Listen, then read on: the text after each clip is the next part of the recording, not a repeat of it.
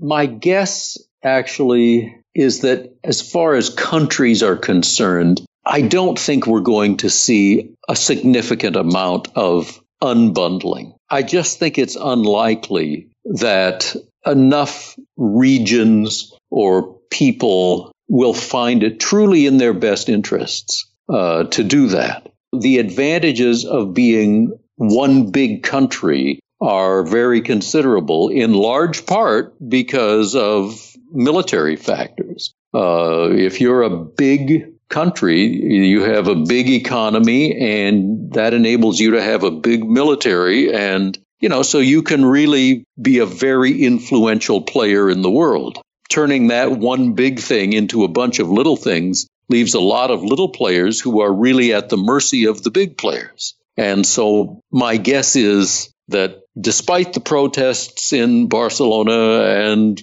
other places, I don't think we're going to see a big unbundling of nations, as you say, 20 years from now or 50 years from now. It just seems unlikely. If you've been listening to the podcast for a while, you know that I'm constantly working at coffee shops, Starbucks, constantly on the go. That's how I do my best work. I can't stand being at home. And another thing I can't stand, not having enough screen space. That's why I'm super pumped to tell you guys about a game changer when it comes to working on the go. Sidetrak, a second dual mount monitor that hooks right onto your laptop so you can use it in Starbucks, in the car, anywhere. Pops on incredibly easy. Studies show you're 24% more productive when you have a second monitor, saving up to four hours a week. I know I don't have a ton of hours in the week, especially now being a dad, and having an extra screen, the ability to flip back and forth between them, incredibly powerful. If you've ever worked with two screens, you know just how valuable it can be. And that's why we're pumped to have the kings of multitasking, Sidetrak, as sponsors for today's episode. If you travel, you're serious about work, serious about getting stuff done and being productive, which I know you all are, you guys should check out an awesome discount they have for our listeners. For a limited time, you can get 10% off by going to sidetrak.com. That's S I D E T R A K. There's no C in there anywhere, guys. Sidetrak.com slash discount slash disruptors. Again, that's sidetrak, S I D E T R A K dot com slash discount slash disruptors to save 10%, be more productive, and optimize the way you work. I'm firmly of the belief that you're either learning or dying. And when people get out of the education system, they don't have much else to learn. The average American reads like a book after graduating, like a book, not multiple books a year. And that's terrible when it comes to Alzheimer's health performance, but also happiness and upleveling yourself. That's why I'm so excited to tell you guys about our new partner, Brilliant.org. This is a company completely flipping the expensive, excessive memorization education system on its head. Whether you want to program Python, learn algebra or calculus, quantum computing, build neural networks, or like me, just want to uplevel your logic to be the next Sherlock Holmes. Brilliant is the place to go to learn math, science, and computer science and actually have fun in the process. One of my biggest goals with this podcast is to inspire more of you guys to go for it with your dreams. And I can't think of a better way to do that than by giving you the skills needed to build and change the world. Whether you're listening to one of our space episodes and want to figure out the actual science behind launching one of these rockets, or you're interested in AI or quantum computing and want to learn some of the ins and outs to get into those fields, brilliant.org is the place to go. To support the podcast and learn more about Brilliant, go to brilliant.org slash disruptors. That's D-I-S-R-U-P-T-O-R-S and sign up for free. The first 200 people that go to that link get 20% off the annual premium subscription. And know that you'll be supporting us in the process because our advertisers, in addition to our patrons, are what help us make this podcast sustainable and long term successful. And with Brilliant, especially, training people to be their best and to change the world in the process. Brilliant.org slash disruptors for more details. Do you meditate? I know I do, and we've talked about it a ton in the podcast. The benefits are enormous. We had Ariel Garten on the program a while back, and she founded this company called Muse. They make a neurofeedback, i.e., brain sensing device that helps meditators, anyone really, learn to control their mind and quiet their thoughts. The science is great, and neurofeedback helps meditators achieve Zen level results in less time. I'm a big fan of meditation, as you guys probably know, and Muse is hooking listeners up with 15% off when they use our link, disruptors.fm slash muse. That's M U S E. Disruptors.fm slash muse if you want to take your meditation and mind to the next level. You probably know I'm big on biohacking and trying to make myself the best I can be. That's why I'm excited about what the guys at Neurohacker Collective and Daniel Schmachtenberger, who was previously on the podcast, are doing. They're some of the smartest biohackers on the planet, and their Qualia line of brain enhancing nootropics make it obvious why. You guys can get 15% off any order, or with a subscription, 50% off and 15% off every future order by going to disruptors.fm slash qualia. That's Q U A L I A, and using coupon code DISRUPTORS. At Disruptors, we're big on health and biotech. For a reason, it amplifies everything. Disruptors.fm slash qualia. Use coupon code disruptors. And now, let's get on with the program. Welcome to The Disruptors, the podcast about the future of all of us, where we look at the technologies, trends, and societal norms shaping our collective future. Hear the world's top minds share their insights and predictions on the convergence, direction, and ethics of exponential technologies transforming life as we know it. You can learn more and stay up to date at disruptors.fm.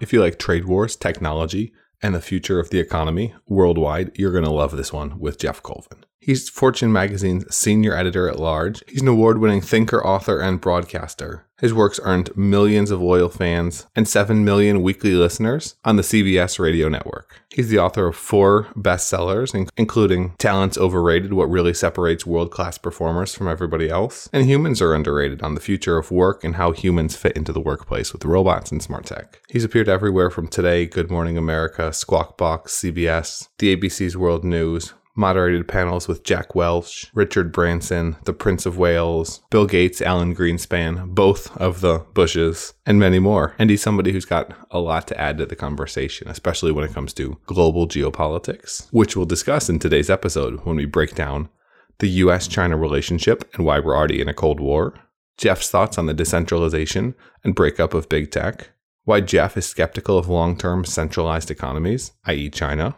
what does Brexit mean for the economy, really? Will AI be net positive or net negative, also on jobs? And a public market debate about incentives, timeframes, and a way to design a better society for all of us. This is an interesting one where we get into somebody who has a lot of views on the matter and has spoken with some of the best of the best. I know you guys will enjoy this, so when you do, make sure to share it with a friend. It's the most important thing you can do for the disruptors, and for me personally, is give us a major high five by sharing it around so more people discover our work, join our movement, and just maybe think about the future a little bit differently. And if you haven't followed me on Twitter, at MattWardIO, you can find me on there. I post mainly great stuff that I found around the internet. So if you like the podcast, I'm sure you'll like that as well. Twitter, MattWardIO. And now, without further ado, I give you Geoff Colvin. We choose to go to the moon in this decade and do the other things not because they are easy, but because they are hard. So I've heard you say in some of your talks, and most of your talks actually, you like to kick your talks off with three headlines, three things that have been happening yes. in the day. What's happening yeah. today and why is that? well, when I do it in a speech, I prepare ahead of time. I, uh, in fact, I sometimes spend a lot of time. I get up really early in the morning because I insist that they be, you know, real headlines from that day, not the day before, because I want to make clear that what I'm talking about is uh, absolutely current. So, so, you know, if I'm speaking early in the morning, I have to get up really early in the morning. Of course, I can do some of it the night before because the newspaper headlines are already online the night before nowadays. But uh, so anyway, but I of course I didn't know you were going to ask that, so I have no idea. But I mean, the, if you think about what the big headlines are on this day that we're uh, talking. I mean, the, the big news headlines uh, are about the Middle East and uh, U.S. withdrawal of troops and so forth, very newsworthy. Brexit, uh, it may be that uh, Parliament uh, approved the Boris Johnson Brexit deal today, although I'm not clear on it because I haven't checked. But it sounds that way.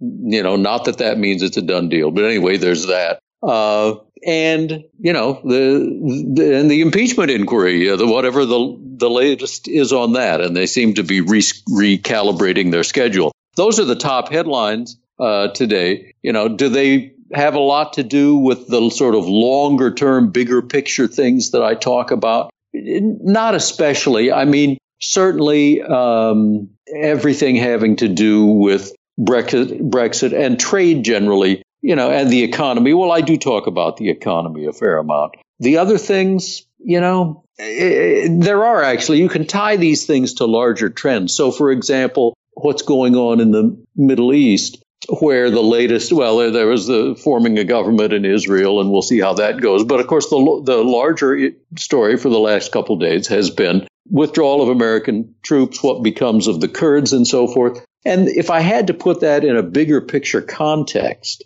I'd say, you know, the Kurds are an example of a big trend that is not just applied to economies or countries. it's the it's the trend towards disaggregation, deconglomeration. So the Kurds want a country of their own. Well, also in the past week, there's been news about Catalonia in Spain wanting a country of its own. There's a lot of speculation, having you know, tying it to Brexit and so forth, that uh, if Britain really goes through Brexit, Scotland may want to separate itself from Great Britain. Uh, in the world of business, deconglomeration is a big trend. We see lots of companies breaking themselves up. Dow and DuPont combined themselves into one and then split themselves into three. United Technologies splitting itself into three co- companies. Activist investors wanting AT&T to split up. Over and over, we're seeing this trend of taking apart things that had been put together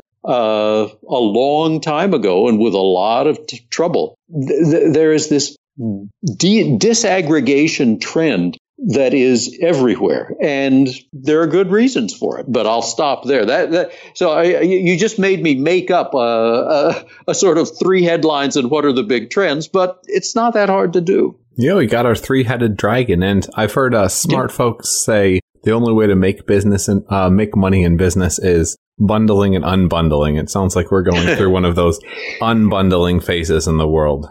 That's a great point. That's a. It is an. It is absolutely a big unbundling phase, and you're right. These things do seem to go in waves. There are conglomeration waves, and now there's this bigger picture unbundling wave, and we are absolutely in the midst of it. Governmentally, how do you think that'll play out in 20 years? Do we have net more, net less, or net less governments than we do today? China's fighting to stay on board. Uh, many would yeah. argue the U.S. should be multiple countries. A lot of other yeah. places are pushing for their own interests. What are your yeah. thoughts, especially when the governments typically have the monopoly on the use of arms? Yeah, right. My guess actually is that as far as countries are concerned, I don't think we're going to see a significant amount of unbundling. I just think it's unlikely that enough regions or people will find it truly in their best interests uh, to do that.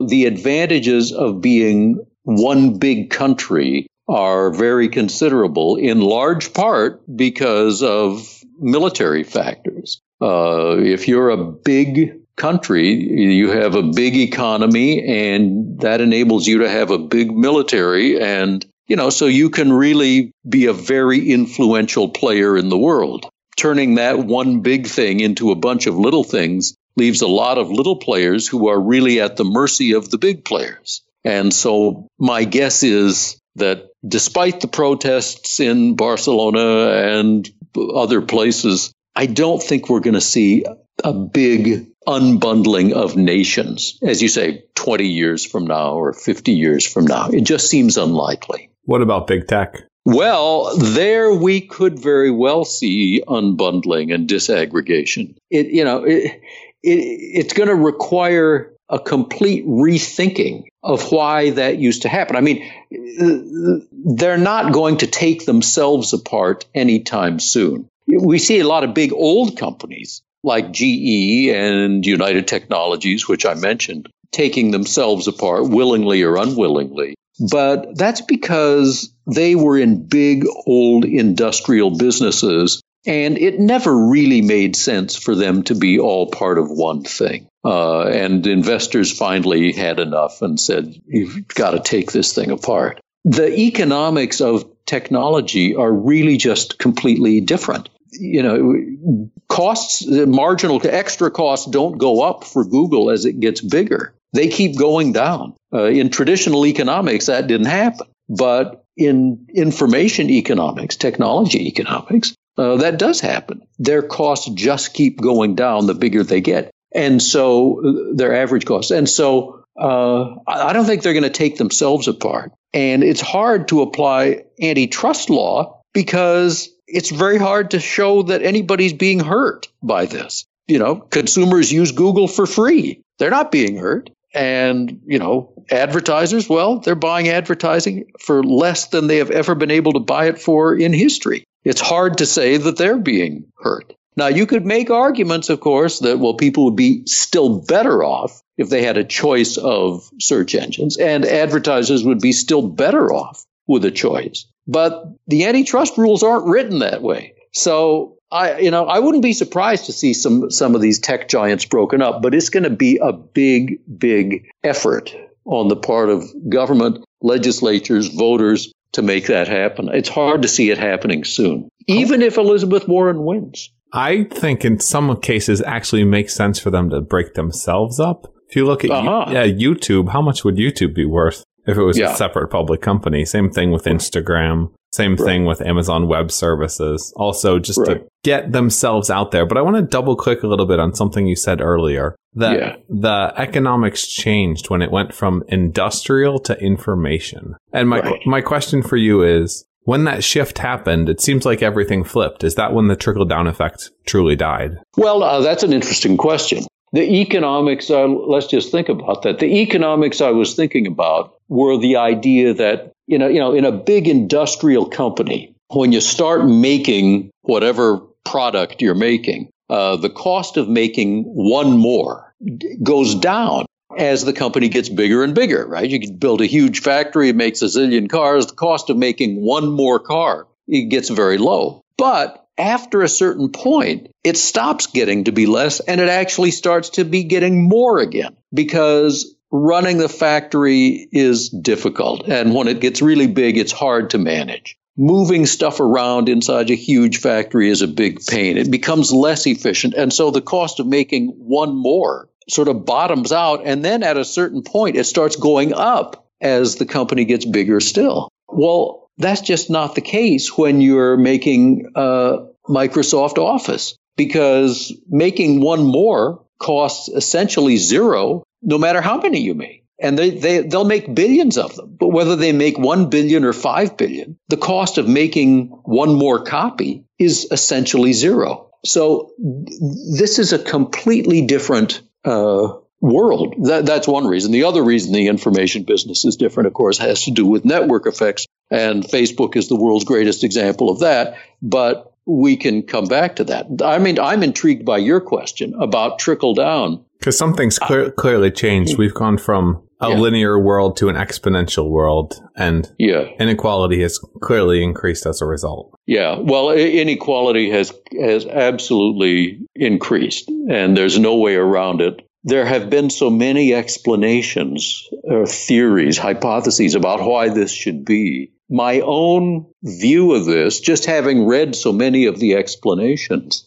uh, it comes from a couple of labor economists at Harvard, uh, Lawrence Katz and Claudia Goldin, who've been writing about the, these issues for decades. And here's their theory, basically. Through the whole 20th century, technology advanced, requiring more advanced skills on the part of workers to use that technology while the technology was advancing, educational attainment, as they say, was advancing, meaning people were getting better and better educated. You look at the average years of school completed, it went up and up and up through most of the 20th century. So technology was advancing, requiring better skills. At the same time, people were getting better skills because they were getting more and more education. The result was a very steadily and strongly rising standard of living, a decrease in inequality. After the 19, it was pretty high in the 1920s, but from there to the 1970s,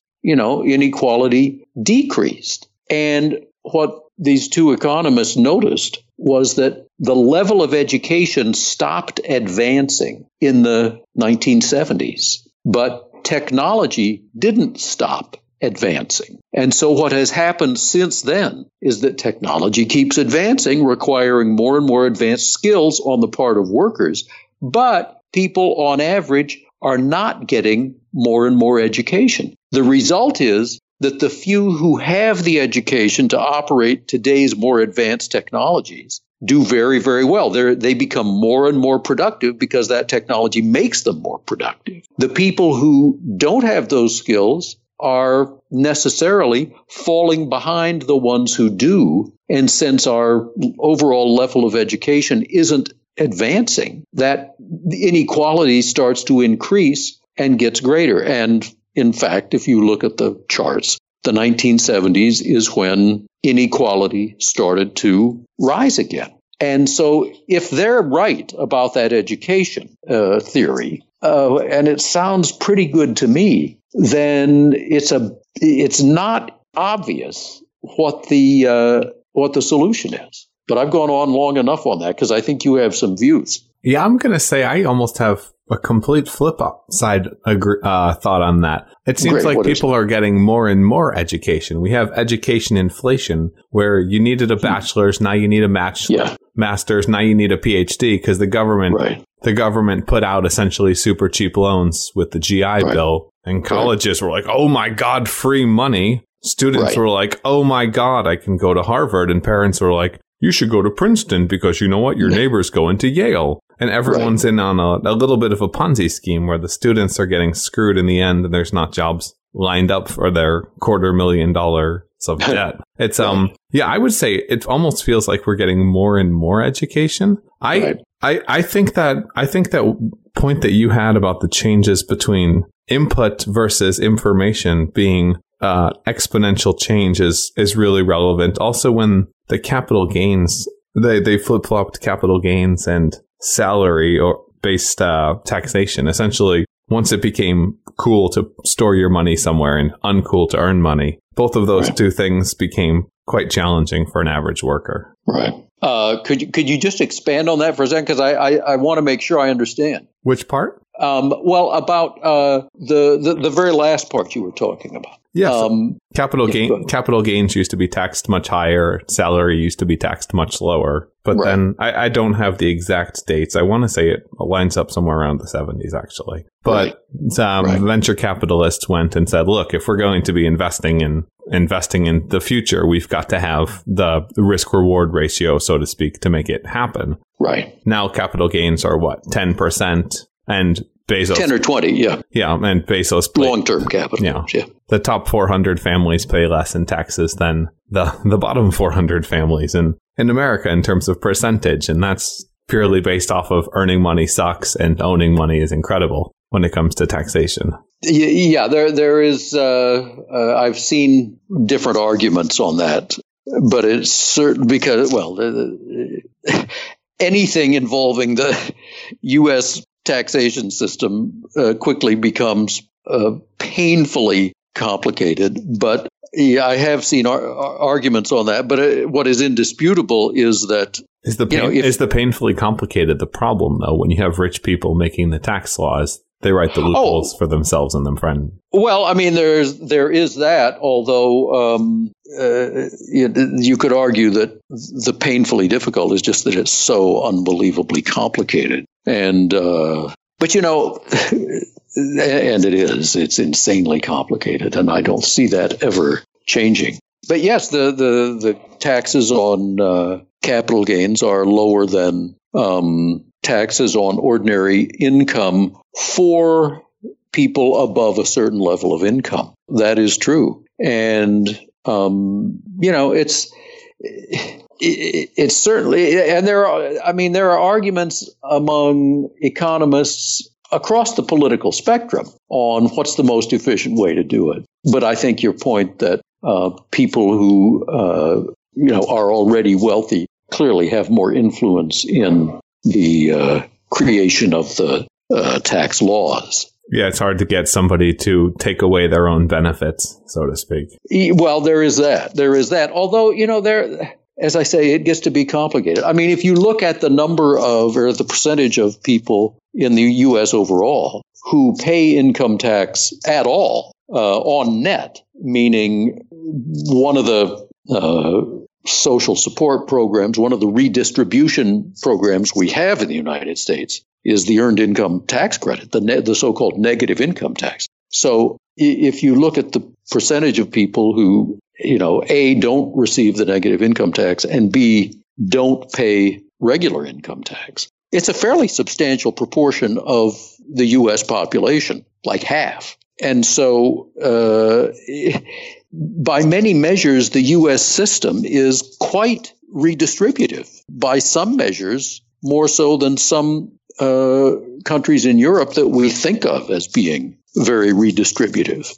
But it's a different system. So it's, it, look, the inequality thing is a huge issue and it's a big problem. A, it's a big problem. But it's not that easy to explain in my experience of trying to look look it over. It's uh, it's it's a big problem with a lot of moving parts. Now to play devil's advocate, Jamie yeah. Jamie Dimon and his pals had uh they they had the big okay maybe we want to stop focusing purely on shareholder yeah. maximization because we've all seen the cartoon where the world's up in flames thanks to yes. incredible profits. But yeah. in terms of that, is that what in your opinion is happening? And I know you have certain reputations, etc., to uphold. But is that is that the is that the nature of what we're seeing? Is people realizing, oh shit, we can bulletproof our Teslas, or we can try to fix the problem now? Well, uh, I, I, did study that uh, statement from the Business Roundtable, which is the one you're what you're referring to. Uh, the Business Roundtable is this organization's been around for many many decades, and it's essentially the CEOs of the 200 biggest companies. Not it's not precisely that, but it's essentially that. CEOs of the 200 biggest companies. And people might not have noticed because they did it in the middle of August, but they uh, issued a statement on uh, the purpose of a corporation, which the roundtable has issued over the years at various uh, intervals. And this one made a lot of news because instead of saying the duty of a corporation is to serve the shareholders, it listed five stakeholders and said, uh, you know, we're, we we pledge to do these things for these five groups of stakeholders, and they listed them without specifically ranking them, but nonetheless, the shareholders came last on their list. My view of this is that it's symbolically important. The statement was symbolically important. Substantively, nothing changed. And that's important to realize also. They had some very good lawyers looking over this statement before it was issued, and I've spoken to some of them, and they actually assure me that the law hasn't changed about the duties of a corporation to whom a corporation owes uh, its duties of care and uh, fiduciary duty. And it is symbolically important that they did this at this moment, but it, it doesn't change. It doesn't actually change anything, in my view. How do we go about changing it? And would a good analogy be to human beings and sugar? In that we've evolved beyond the need to seek out as many calories as possible but we haven't right. evolved beyond the need to feel like we need it. Right, right. All, all, of the evolutionary traits that were intended to help us survive when getting enough calories was the big problem turn into a big problem when getting too many calories is our big concern. Have we evolved beyond Milton Friedman? Is his model almost irrelevant now? Well, I, I Milton Friedman is is very popular villain in all of this. I do believe he was misunderstood, but but here's the issue: what the what the roundtable said was, you know, we will do this. I don't have it in front of me, but you know, we will do this for our customers. You know, we, we and it's all wonderful stuff. Of course, we will do this for our customers. We pledge to do this for our customers. they customers. window dressed it. Yeah, this. Well, well. Here's the thing, though. I, all they were stating, in my view, is stuff that is simply good business. It's stuff that any well managed company would do just because it's good business. Of course, you're going to take care of your customers. Of course, you want your suppliers to be healthy enough that they can continue to supply you. You know, you want the communities in which you operate to be grateful that you're there because you know, they're governments. They can do stuff to you. You want them to be happy too. You, you want, you, and of course, you want the shareholders to be happy. Taking care of all those stakeholders is nothing more than good business, and I'm all in favor of it. But it's nothing more than good business. And to see that, I, I have to tell you, over the years, I, I, I mean, I do a lot of speaking and moderating at conferences and stuff. So over the years, I have moderated countless panels on stakeholders versus stockholders, corporate social responsibility, and all the relevant, all the related uh, topics. And so I, you know, I, I listen to the different points of view on the panel, and I say, okay, are you saying that? I, I, I, the, the proponents of corporate social responsibility, which I'm all in favor of, I, I say to them, look, so are you saying that a CEO should be ready to stand up and say, today we are taking this action, whatever it may be, that is going to reduce the long term value of this corporation, but we're doing it because it's good for the employees. Is that what you want to hear a CEO say? And inevitably, they say, oh no, no, no, not at all. Because if you take good care of the employees, you'll increase the long term value of the corporation. And I say, okay, then what's the argument? What is the what is your point? You, all you're doing is arguing about the best way to maximize profits. And then they don't like that. And so we end up with a discussion that kind of goes nowhere. So it, it's, it, I, I'm still waiting for someone to say so uh, that we should have a system in which a CEO can stand up and say that.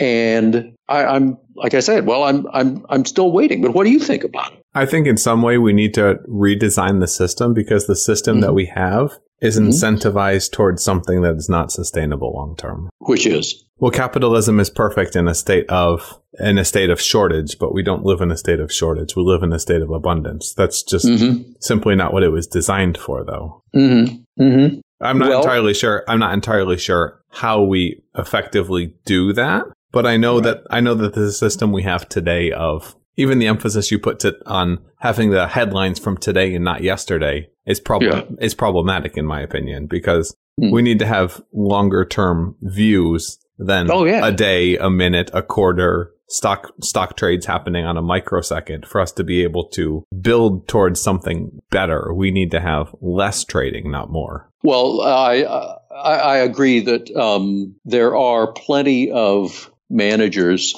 who are very short term oriented and i would say irrationally short term oriented and and that's a problem uh, Isn't that the nature I, of humanity and of the market, though? Is that it is irrational and short term minded? Well, I don't think the market is irrational. Uh, what I think is that the managers who claim that they have to be, and I hear this all the time, they'll say, well, you know, I don't want to manage quarter to quarter, but the market, the investors, Wall Street will massacre me if I don't. If I miss my predicted earnings per share this quarter by a penny a share. Uh, the stock is going to plunge, and you know, so I can't do it. Uh, but I, th- I don't think they're correct. I think they're making excuses for their poor management. The rationale, the, the, the logic being that there are plenty of examples out there of managers who refuse to manage for the short term. And the investors not only don't punish them, but reward them very, very well.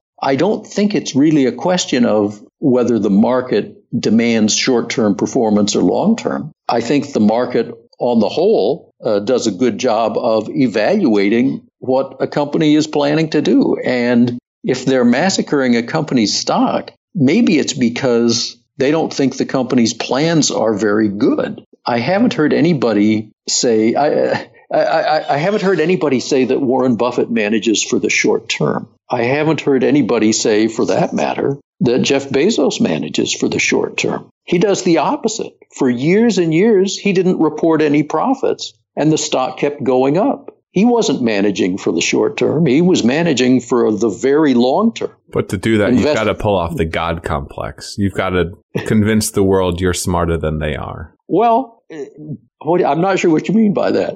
Well, we've got we've got Bezos. Zuckerberg pulled it off until everyone started to hate him, but he's got his super voting shares, so it doesn't really matter. Yeah, War- and that's Warren Buffett. problem. Warren Buffett, same deal. He's the whatever of wherever. He's got his nice little title. For for most companies, they're not able to do that without having that incredible vision. That's why. I mean, if we're being cynical, that's why Elon Musk hops on Twitter and tries to act like the second coming of Jesus. He's is incredible. He's transformed the world. He's transformed so many different industries. But once you start to lose that that veneer, so to speak, which he's lost lately because of such and such happening, suddenly the market stops believing in the individual, the charismatic Jesus, and suddenly crucifies you. hmm And that's what we've seen happen with Tesla. That's not what we've seen happen with Bezos. We haven't seen much of anything happen with Facebook because it's like a plague you can't get rid of. But in terms of in terms of companies, in terms of performance, so much of the market has nothing to do with the company. It has nothing to do with future profits. It's a game of gambling, and you're gambling on people. But do you think then that it's all just smoke and mirrors and PR that uh, uh, that investors are looking at? Well, there's investors, and then there's the market at large. I think Well, that that's it's that's investors though, isn't it? It's the it's investors writ large are the market at large, right? But there, there's there's specific investors that are going in. There's managed hedge fu- there's managed hedge funds. There's index funds that are just looking at averages. There's folks like you and me that might open up a newspaper, and then there's people in general who maybe I put a little bit of stocks here, I put a little bit of stocks there because those are the companies I know and use. I don't I don't think that there's as much intelligence in the markets as we would like. hmm And I think that the intelligence that's there has a short term mindset because their incentives are based off of short term performance. They're based off of the here and now plus their 2% management fee. Well, it's certainly true that money managers, especially big institutional money managers, do get evaluated every quarter, and uh, you know, a big fund, a big pension fund or endowment fund or something will have several managers typically managing different parts of the portfolio and they all get evaluated at the end of each quarter and some of some of those funds will replace managers you know who are at the bottom of the performance table And that's just at the end of a quarter that's just the investment side. I think the business side is even worse. I think a big part of the reason we've had so many of the unicorns, the billion dollar private companies avoiding going public is it's not just that you don't want the pressures of the market and having to perform. It's you don't want the pressures of a second by second having to perform of your employees seeing, oh, our stock's up. Oh, our stock's down. God, today I feel like shit. Oh my God, the stock's up today. Oh, but now it's down. But we got to make sure that we optimize for this week, this month, this year. How do you build towards something that's going to last a decade, 10 decades? There, there, we have so much shorter stays on the Fortune 500 list. Not all Mhm. of that can just be technological advancement. Do you think some of that potentially is the way that we have to think about the market as the market accelerates? Well, you know, uh, the, you're right. I agree that uh, you know, being a public company has all kinds of uh, disadvantages. You know, obviously, you get the advantage of a big bunch of capital that comes in from, uh, you know, a, a lot of investors, but the disadvantages are very considerable. And so we, the number of publicly traded companies we have today uh, has been declining for years. We have thousands fewer publicly traded companies than we did 20 years ago. And that's part of the reason, you know, because it has disadvantages. And I have heard, you know, at CEO conferences, I have heard the leaders of big private equity firms saying to a room full of CEOs, hey, you guys, come, why don't you come over and work for us? You know, you're a public company CEO. It's hell, right? You're doing these earnings calls every quarter. You're on all, under all kinds of pressure. Come over and work for us. You have you put all of that behind you, and um, you know there's a lot of uh, uh, uh, attraction in that. Um, so it, that is that is absolutely true, and there, there are all kinds of reasons actually for for the decline in publicly traded companies. And besides, you know, a lot of unicorns uh, don't need the public's money. You know, they just don't. There's a lot uh, of money. There's a lot of money out there. How's that changed the dynamics with these hundred billion dollar funds, et cetera, coming yeah. to the game? Yeah, it, it's well, it, it, has. You're right. There's a ton of money out there looking for a,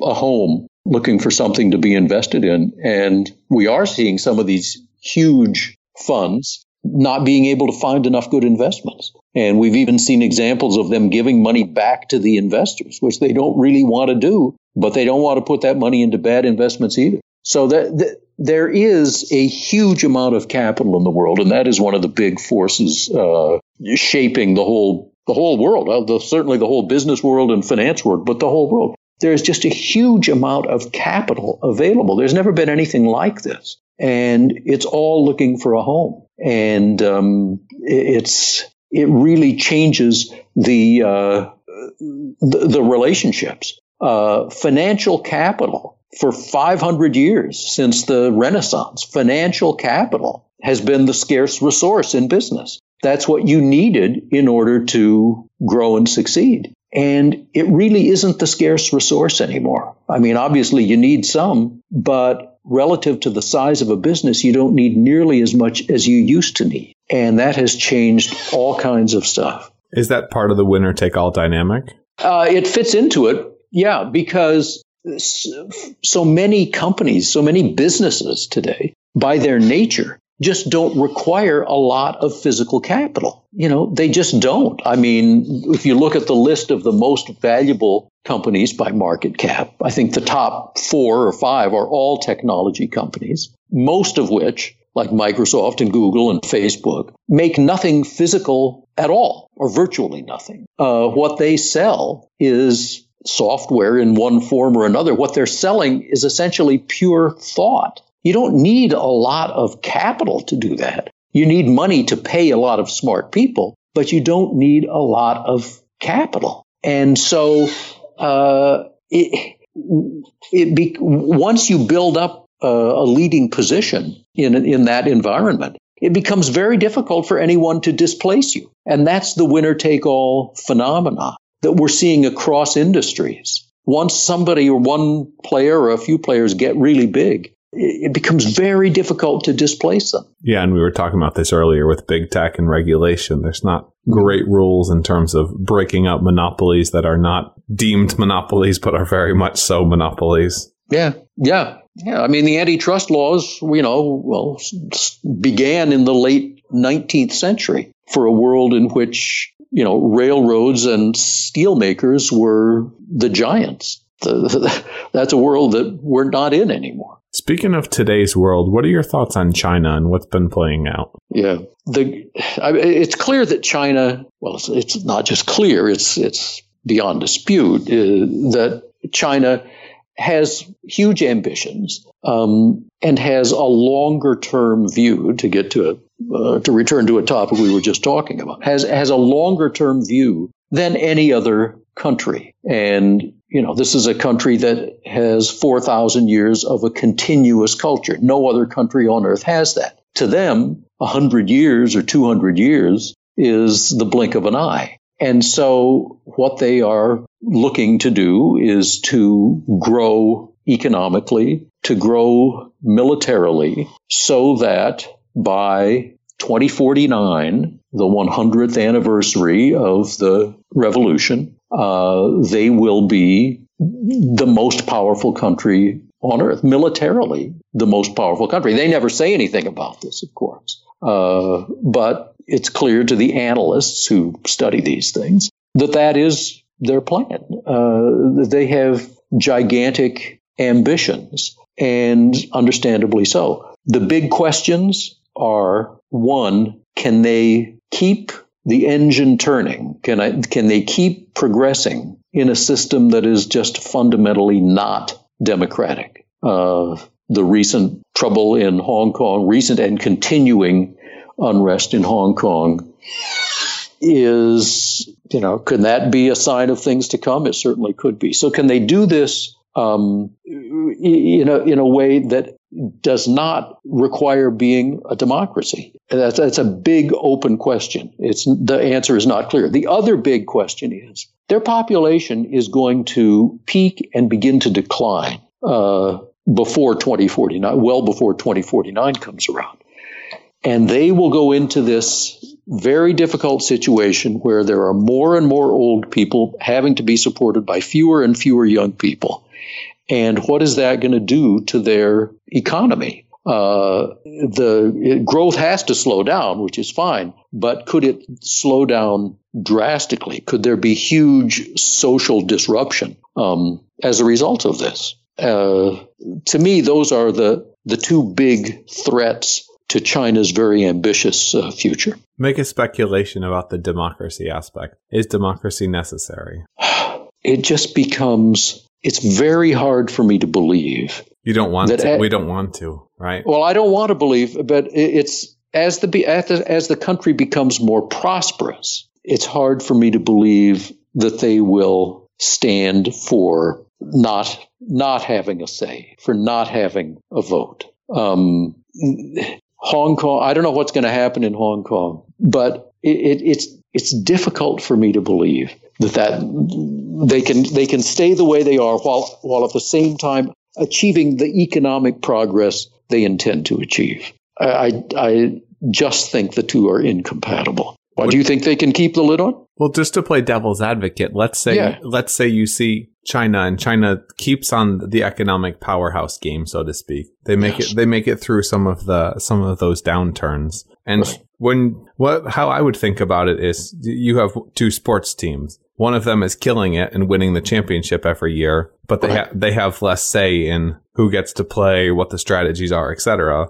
The other right. champion, the other team gets complete and total freedom, and they're the suckers that get kicked around. Right. Well, I mean, if you if you compare the performance of the American government and the Chinese government right now, I, yeah. I, I think that's a pretty fair analogy. And yeah. the American one certainly doesn't seem to be getting more promising. Are you better right. off playing the game? This is as devil's advocate perspective. Yeah, I understand. I uh, understand. Uh, like for instance, I, there's a million. The, the, U.S. has the provably worst democracy form of democracy in the world, but that's that's a whole nother can of worms. But right. do you want to switch to an inferior system? Right. If it's going to cause you trouble. Yeah, I, I think the only reason the Chinese would switch to the inferior democratic system is to avoid trouble. Uh, and it, when I say that I think that you know they will have to move toward democracy, I do not at all think. I mean, all evidence would say they're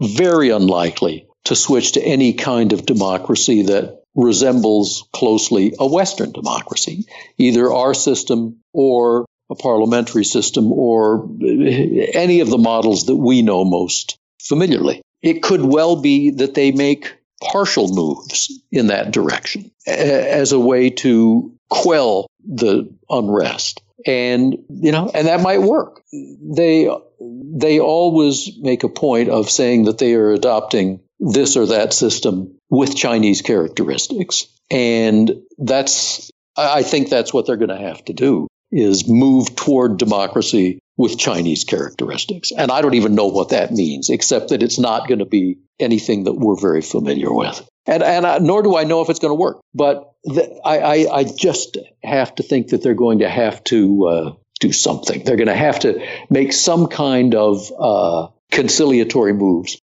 uh, really just to keep the populace under control. You'd hope so. They're moving towards a minority report world pretty quickly. Yes, they are. They are. They are absolutely. Yeah, it's hard to it's hard to balance those two of economic progress and actual individual rights. They mm-hmm. are very much uh, a crossing a crossing line, so to speak. Yeah. It'll be uh, it'll be interesting as well to see how things play out with Europe and other areas as they see China's progress happening. You've got China and their Silk Road they're certainly trying yeah. to encourage other people to adopt a more Chinese model. Absolutely, and that is uh, the yeah that the, the Belt and is this Road the next Initiative. Cold War? Uh, well, you know, in some sense, it's already starting, and so I, I think the answer is yes. It could very well be. I mean, it's not a secret, you know. I mean, it's clear that they are attempting to uh, extend their influence very, very far, all the way across Asia well, you know, and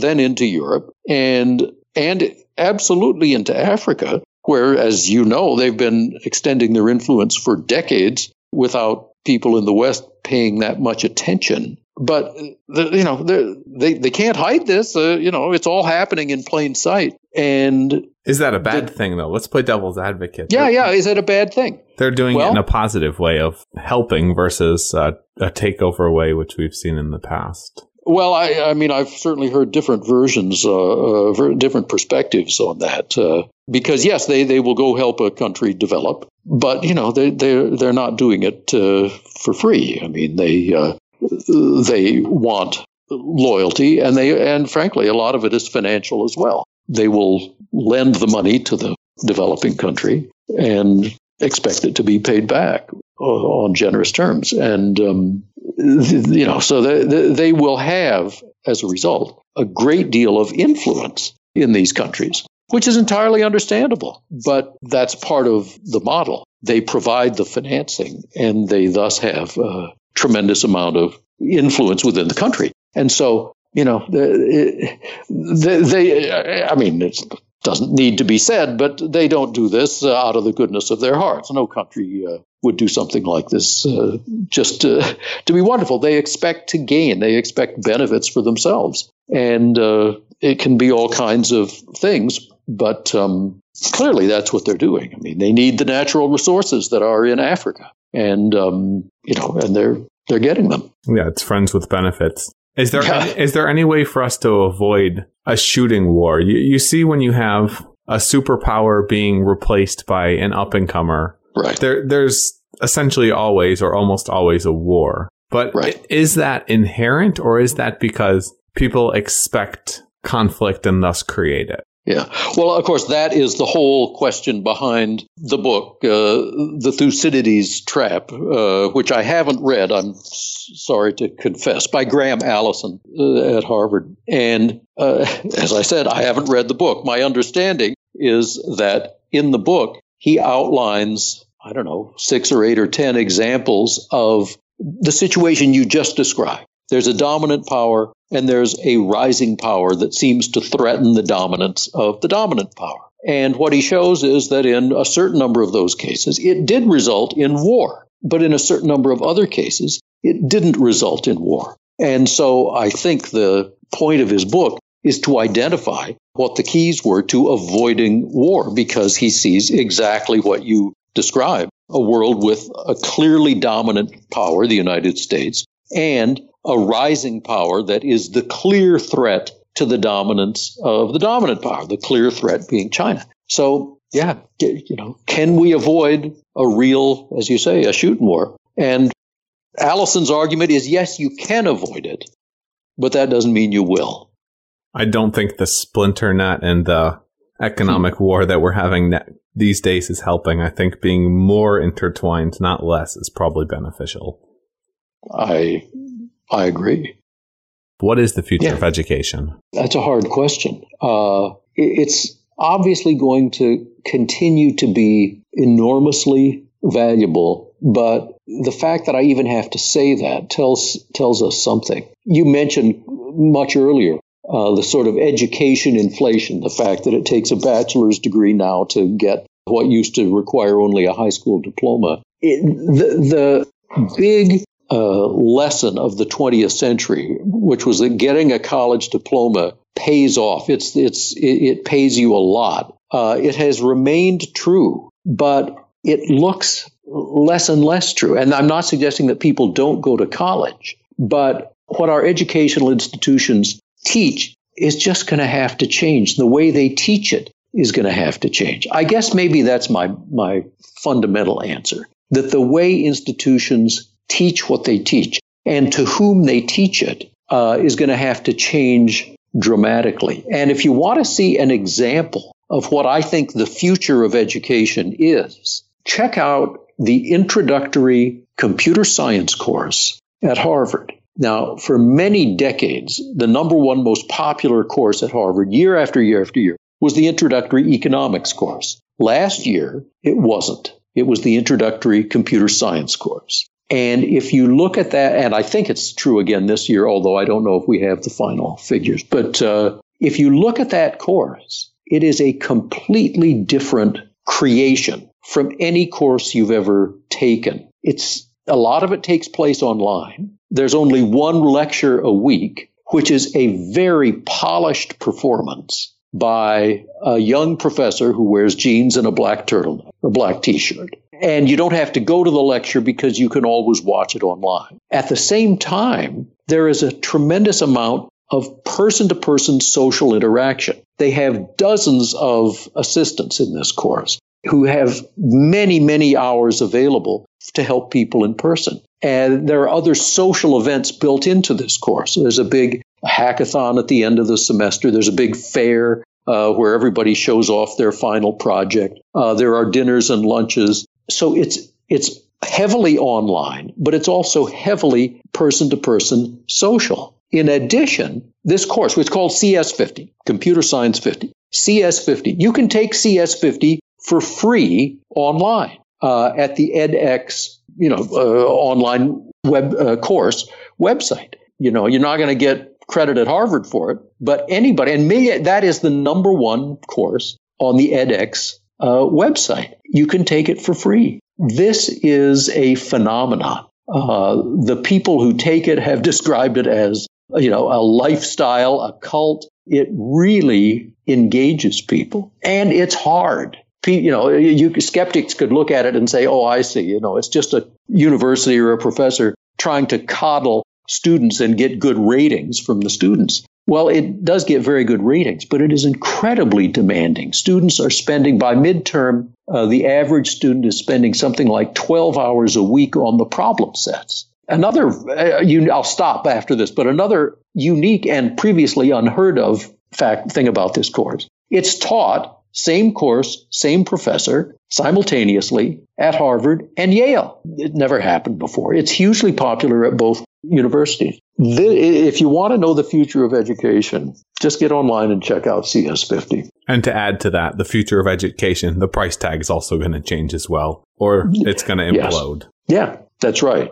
the price tag. And, and, by the way, you know, Harvard and Yale and Stanford and Princeton, those are, you know, the, the price tag is very high, but very few of the students are paying the sticker price. At most, at other, because those schools have so much money that, you know, they can make sure every great student they want will go there and they'll pay. They, the university will pay to make it happen. The great majority of schools, however, can't do that. And the, you're right. The, the, the current exorbitant cost of college is unsustainable. Also, uh, insider trick for people that are looking at colleges. Tell them you want a scholarship. The average price people are paying is 50% less than whatever the sticker price is. They're giving right. it to everyone and overinflating right. like used car salesmen. Geoff, yep. before you tell people where to find you about the books and all the good stuff, I want yeah. you to leave people with one thing, a quote, a call to action. It can be anything. What would it be and why? My call to action would be interact with other humans in the richest possible way. And that means see people person to person, face to face, whenever you possibly can.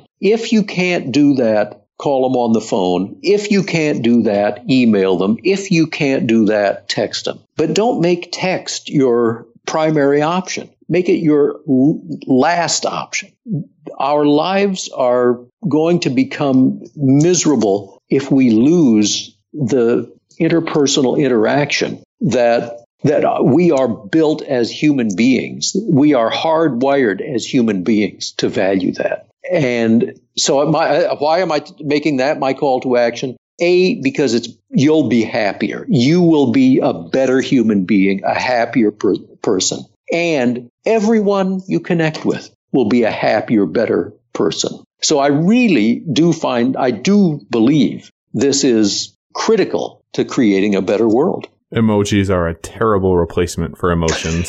Geoff, thanks for coming on. Where can people find you? Make your pitch. What's the spiel? Where you at? Uh, it's very simple. It's geoffcolvin.com. The only unsimple part is how you spell Geoff because it's G E O F F. So it's G E O F F, Colvin, C O L V I N geoffcolvin.com, and then you can find out about the books, the speaking, everything else. If anything, that makes it nice, easy, and unique for you. You don't have to worry about competition on the name. That's true. Thanks for coming today, Geoff, and thanks for tuning in, guys. Thank you, Matt. If you guys liked it, check this out. Geoff, Geoff has some great books. And be sure to subscribe to the podcast, disruptors.fm share this with around with a friend. And if you love us, then share it around with like 17 of your best and closest friends because that's the biggest, most important thing you can do for helping us make this into a movement towards a hopefully better world. So thanks and thanks, Geoff. You bet. Awesome. Cheers. Be the change you want to see in the world. That's something I strive towards and fail towards every single day. If you enjoyed this podcast, if you think the world could benefit from conversations like this, the greatest compliment you can give us is referring to the disruptors to a friend or talking about us on social media. Please take 30 seconds to do so. It would mean the world to us, and if we're lucky, help us build towards a better world. Thanks so much for listening. Thanks so much for helping us spread the message, and have a great day.